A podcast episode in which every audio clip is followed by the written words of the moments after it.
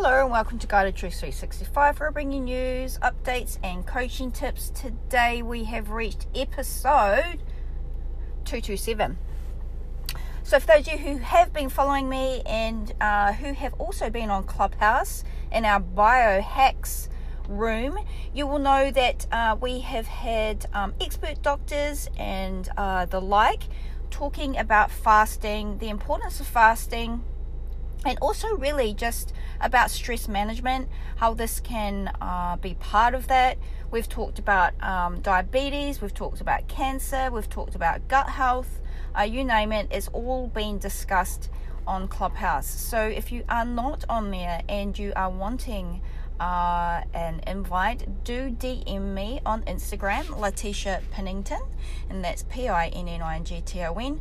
But yeah, reach out to us, we are there. Now today I wanted to discuss, really we are going through a seven day fasting period.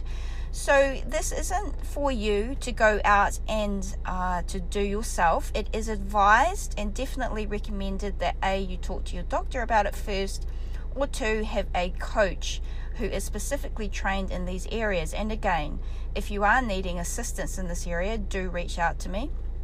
Um, but really, I wanted to just go through some of the behaviors and habits um, when you do go through a fast, and how we can change this in our lives to, one, um, increase energy, two, to control the stress that we have in our lives, and three, just to control if you are um, having issues with your weight or wanting to change your um, exercise routines, or even just to be out of pain. Um, these techniques uh, can all be used uh, to do that.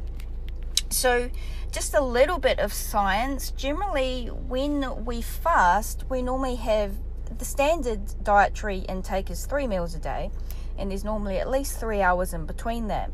And what actually happens is insulin in our bodies is, is created, and usually we use that as glucose in our bodies for energy.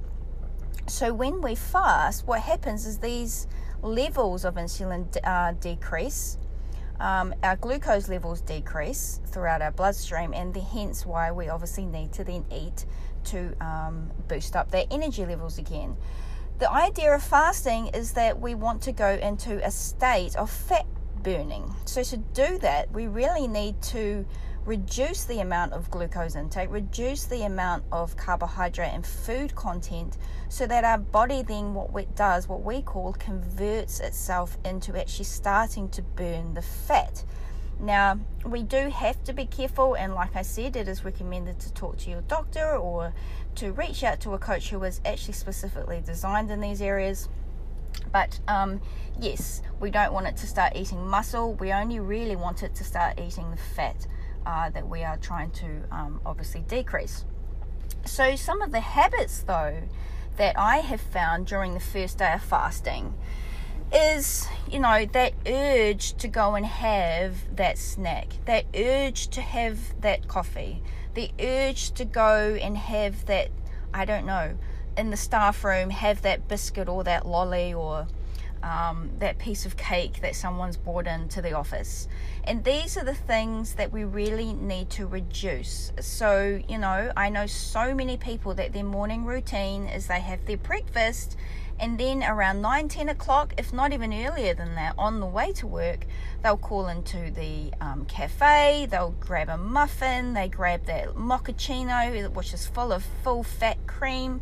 And, you know, this is where the insulin gets spiked again. This is when it starts to store that in the tissue as fat, and this is how we find, and people always say, oh, look, I've got no energy, I struggle, uh, and all of these things are down, it come down to that, you know, how much our body is storing, and all of this extra calories and foods that we're actually putting into our body. But to break that down is actually the behaviors and the habits, you know, that we need to break. Sometimes it's not the food itself, it's just the habit um, of, you know, why do we feel we need to? Is it a physical ailment, or is it a mental thing that we're trying to break here? Is it something that, you know, we got so used to doing every day, or every third day, or every Friday I'm going to go and do this as a treat? You know, why are you treating yourself is the end thing as well. You know, we have we use goal setting as a measurement for our finances, um, for our family life, for um, things we want to achieve. But, you know, are we doing that for our food? Are we doing that for our daily intake and how we're actually generating our energy? So this is really important. But um, for the next seven days, I'm going to be going through each day and the habits and behaviors that I have found through five, six years of research now that really dictate how and who succeeds when they are doing a long fast like that, um, like this. So do tune in for the next seven days. Today is day one. These are the things that you need to start thinking about, um, and actually start being a bit more proactive in your day, understanding why you're doing some of the things you're doing, how can you break those habits and those behaviors, and how we can achieve that over the next seven days. Thank you.